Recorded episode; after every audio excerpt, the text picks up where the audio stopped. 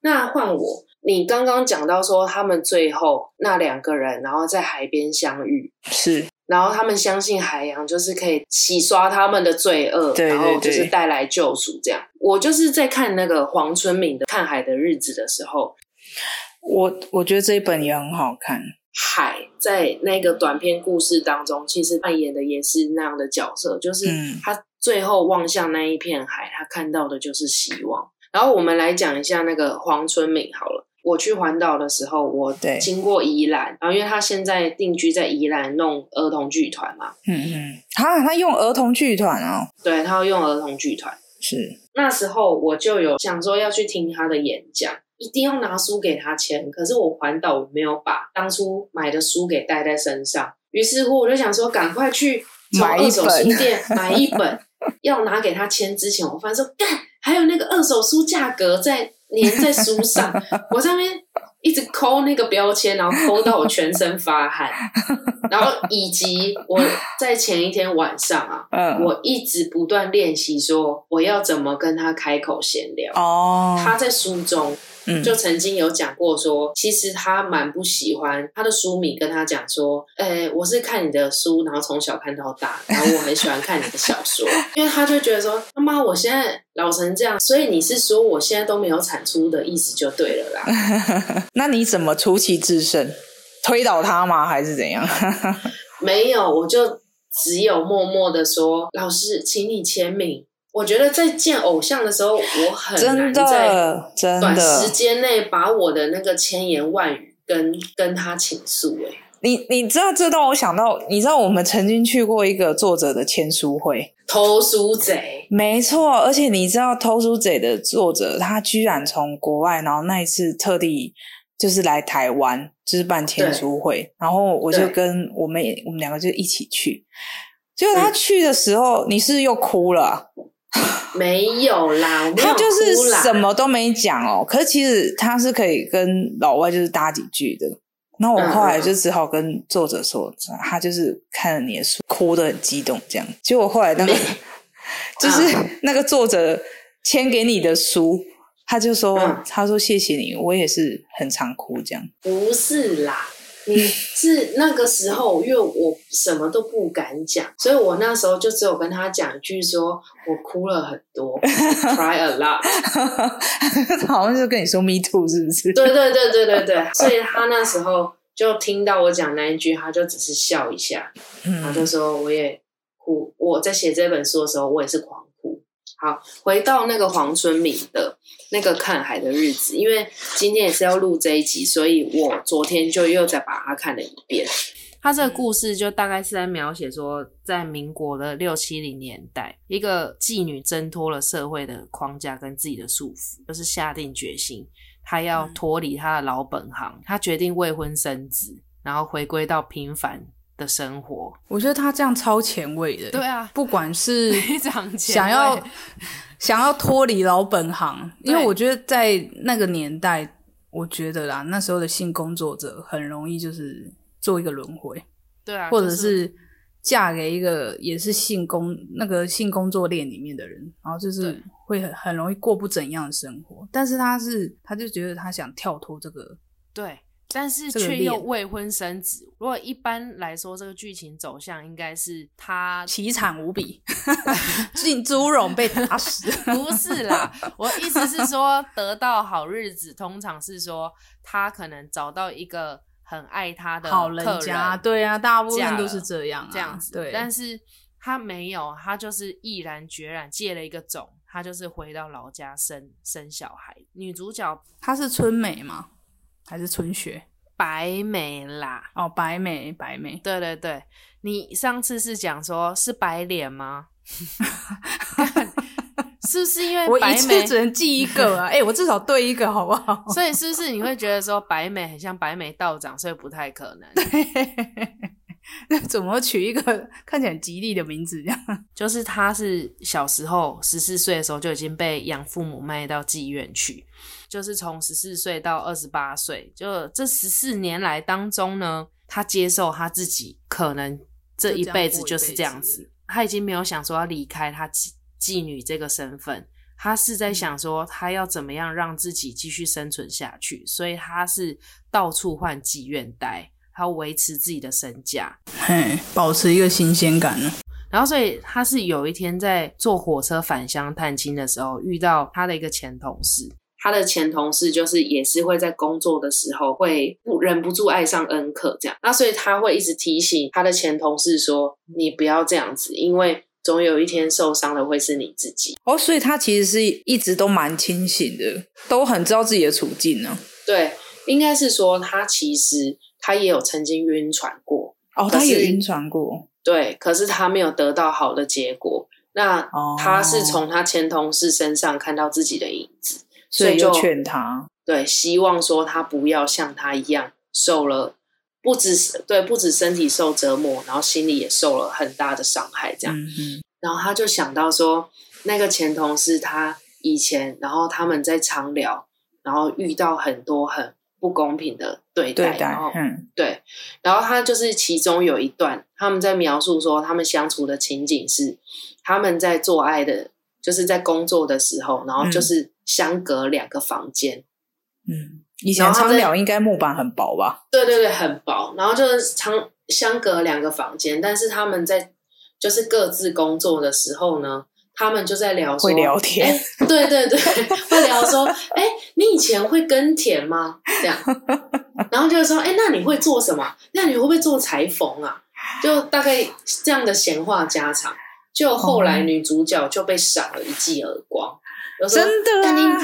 对，就说干你娘嘞！我今麦咧用是不是爱给你被尊重？真正是啊，不是啊？你做什么行业？你给点尊重吧。对对对，你可以盖。让给出列职业道德，然后哀能下马赫，对，哀能下马赫。就后来呢，他们完事之后啊，就是那个从前同事的视角去看到白眉，他就是脸上五根就是很明显的手掌印，可是他在被打完巴掌之后，他就也。真的叫出很动容的呻吟声，余音绕梁，是不是？三日不绝。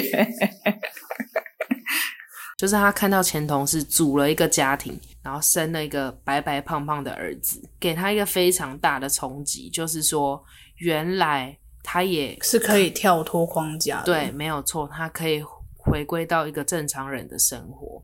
不也不要说正常人就想要的生活，对对对。然后所以他就是找了一个不讨厌的客人，跟他借了一个种，然后回到老家。我觉得后面的剧情走向并没有被进猪笼，对，没有被进猪笼。他发现原来改变没有他想象中那么困难，邻居也好，或是原生家庭的家人也好，是蛮接纳他这个身份，以及他怀孕。然后要回老家待产。黄春敏他写这个抗海的日子啊，甚至会觉得他算是一个蛮 happy ending 的那个一则小说。可是其实他的行业，或是他的处境，或是他后来选择路，其实都不简单哦。对啊。可是你却可以透过他，譬如说那个白美的视角，嗯，你会觉得说，原来他就是跳脱他自己的框架。然后他面对他自己的人生，面对自己的生活。我相信，就算他回那个老家，然后那边的人，如果老家的人不善待他，我相信他也会想办法再去找一个地方，就是安身立命。主人翁的性格就会决定他以后的人生会往哪边走。海呢，在这个小说当中，其实一直很频繁的出现。那他在这个小说里面，其实代表的就是希望嘛。那很特别的是，虽然一直出现。然后也一直在女主角的身边，但是白眉真正好好欣赏那一片海，好好看海，是她决定离开妓院回老家的那一天。其实挚友一直都在，或是希望一直都在旁边，但是他从来没有去正视过，说他可以拥有这样子的景色。这不就是 everybody 的人生吗？对，就是大家人生怎么看待啊？其实那十四年中，他早就已经可以为自己赎身了。为什么他没有走？我觉得有时候人生是要一个契机的，不是不是你不懂哦，嗯，但是是我觉得是不敢，会有点犹豫。尤其是日子当一天度过一天，就是他有一个规则化的时候，人们要面对改变的时候，的确是需要勇气的，跳脱舒适圈哦。每个人的人生都会遇到一样的事情。你知道我以前啊，我有一个朋友，现在已经不是了，讲的 讲的很快，就我知道的，他从以前到现在，他都其实很不喜欢他的工作，也不喜欢他的工作环境。他其实是一个很聪明的人，然后做什么事情都很有条理，但是。他没有办法离开他的工作环境，所以他就继续待着，然后抱怨。我觉得他待在那个环境，让他的性格已经越来越扭曲、不健康了。但他还是没离开，他还是没有离开，因为他曾经有想过说，他要赚饱了钱之后，他就要开始去做一个小本生意，就是他想过的生活。对，但是从来没有。我最近看，就是有人在说，我听了其实会觉得。有点纳闷，他就说，有时候我们没经历过他的人生，也不知道他经过什么创伤或是什么打击。嗯，我们其实不要随便去论断，或是给建议，或是叫他说你就离开这个环境，你就怎样。但是当他这样讲的时候，我会有点。怀疑的是说，他就是不快乐，他就是会抱怨不断。对呀，这样的人就是会抱怨不断，但是他不又他又不去寻寻求协助。对呀，那你身为朋友的人，我相信身为他的亲朋好友，就是大家都不是专业人士吧？嗯，我们一开始当然是也会善意倾听嘛。嗯，希望看能不能给他什么协助，然后帮助他离开那样的环境或生活。但是如果他一直要这个漩涡一直转下去的时候，那我们能做什么？离开他，就是离开他啊，不然呢？对啊，那我就觉得说这样我卡赫吗？我就觉得有时候真的很难呢。对，而且我觉得，如果你你是他的朋友的话，你看到他受苦，你也不快乐。真的啊，你不叫他离开，不然怎么做？我觉得没有办法，因为我就是叫他离开啦。或许我真的不了解他的过去的创伤。对，但是我的意思说，今天如果不是你，是别人。好了，如果他真的很会倾听心事，听一一次不烦，十次不烦，一百次、一千次都不烦，真的要做到那样吗？大家都有自己的生活跟人生要面对。对啊，我觉得我可以明白，每一个人在某一些状况下都可能是白眉。那个女主角就是她，其实早就已经有能力可以跳脱出去，但是她不敢。我以前曾经有一份工作啊，刚进去的一个月，我就一直很爱跟爸爸抱怨，跟身边朋友抱怨，然后抱怨到有一天，我的室友跟我讲说：“你可不可以离职啊？你好烦。”讲那么直哦，他非常直接。我听他讲那句话之后，我觉得有打醒我，就是我会觉得说，对我怎么那么烦啊？哎，可是我也跟你讲过很多次哎，那时候。对啊，那为什么怎么了？外人的话比较香吗？哎，你快别这么说，就是从以前有多爱忽略我说的话，说小时候讲笑话的事情，你再去听上一集，你自己听听那个就上一集回顾，你就觉得你可以怪我吗？对啊，就是你知道因果循环之下，导致我说我对你说的话，有时候我也不是很认真的往心里去，这样，因为觉得说干又在敷衍我，可是你已经字字珠玑，但不代表说你的支持我感受不到，我感受得到，应该是说，我觉得每一次可能遇到挫折的时候，每一个人可能都讲了很多类似的话，但是你可能。真的被点醒了，有时候反而不是最亲近的人。对，我觉得是刚好那个临界点，是你想通了，然后刚好那一个人讲了，你就进来了，对你好像是以为是他，没有，其实是过去大家的累积。嗯，我觉得不是一个人的力量，真的，因为如果他那个时候只有他这么跟我讲的话，我我也会觉得说靠背啊，是不是朋友啊？哦，也会觉得他们懂懂个屁呀。有时候真的会点醒你的人，都会是你意想不到的人。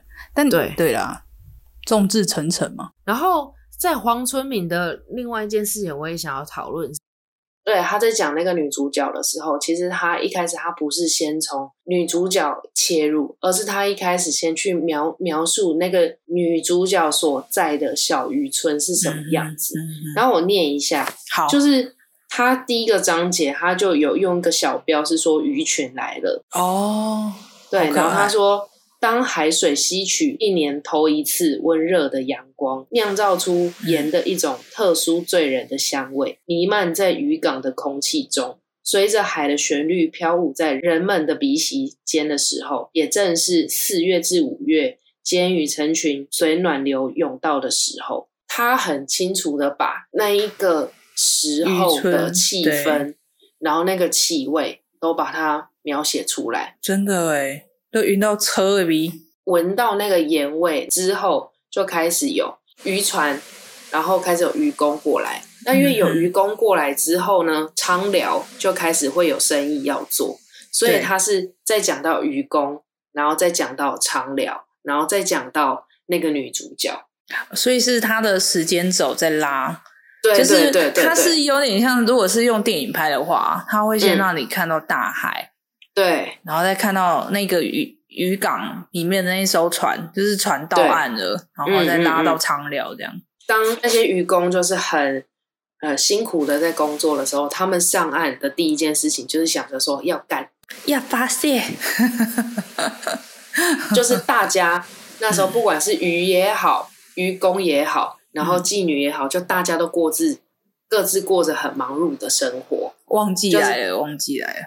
对对对，大概第一个章节就是讲这样子。看这个短篇故事，我觉得。很好笑的一个部分是，嗯，他那时候在形容那个小渔村，因为当把鱼捕捞上岸的时候，就因为渔获渔获量很大嘛，所以说会有很多贫贫穷人家的小孩子，就是会带着家里的袋子，然后带着弟妹，然后就是在把那个渔网捞下来的时候，不是会地上会掉几条鱼，他们一样，他们趁那时候就赶快去偷。就是去抢那些鱼这样子，是。那些小孩子长大之后，他们后来想想说，他觉得其实就是一笔交易，因为他们去抢鱼的时候，他们自己的背就是会被那些讨海人给痛打，然后痛骂这样。然后他后来就觉得，对对，但后来他是会觉得说，算了，反正拿几条鱼，我打也给他打，骂也给他骂，不亏不亏。对，就是现在就扯平了。然后所以他就说，讨海人其实也是这样想的。所以就说打也打了，骂也骂了，鱼给你就对，鱼就给他们拿。所以我就觉得说，其实他一直有描写出那应该是说台湾人那个时候的平衡。对，就是一个台湾人个性可爱的地方，就是打打骂就是照来这样子，但是会还是有一份情，这样就觉得说啊，反正我们渔获量也大嘛，就让他们拿几条吧，这样。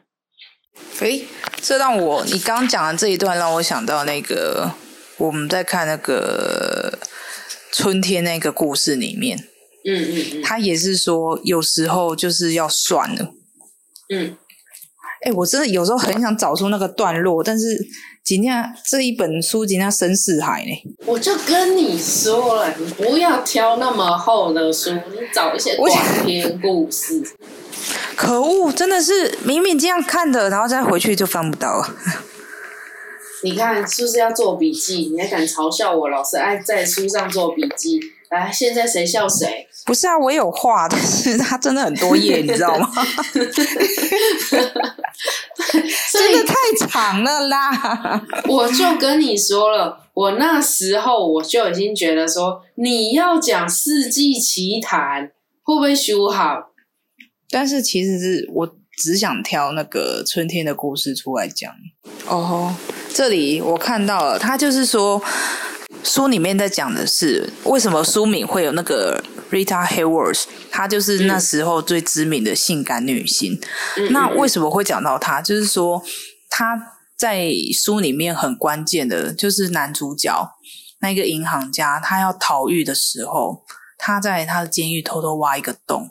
嗯嗯嗯啊，那个洞就是用明星海报把它遮起来。哦，对对对对对，没错，挖了洞。然后他在里面书里面是有写到一段说，呃，有时候那个监狱的管理当局他会睁一只眼闭一只眼，因为毕竟你怎么可以就是在监狱里面，然后还去用那种比较那种魅惑人心的海报？对对对。但是他们是会觉得说，当你生活在压力锅中，你就要学会如何生存，也学会帮别人一条生路，否则会有人在你的喉咙上面划开一道口子。你就是 得学会体谅。所以这样讲一讲，村民跟那个对 村民跟那个 Steven 可以做好朋友。哎，这两集这样聊下来，我觉得其实看海的故事跟《世纪奇谈》反而刚好有一种那种不谋而合的感觉错。，其实有呼应哦。那你有没有觉得我们这样很巧？我觉得，因为我们我发觉啦，我们喜欢的都是，就是它可以呼应我们自己生活中，我们自己就是对应到我们自己人生遇到的，然后我们希望从书里面看到的，然后来挣脱我们一些自己的现状。就是我们看书的选择，其实多少反映我们自己想要的嘛。嗯，对啊，那我们其实都是，我觉得啦，我们都蛮有蛮有自己信念的人。嗯，我们有时候会可能从书中会看出，诶，那他挣脱了他的一些束缚，或是他终于跳脱他自己的舒适圈，他是怎么去做改变的？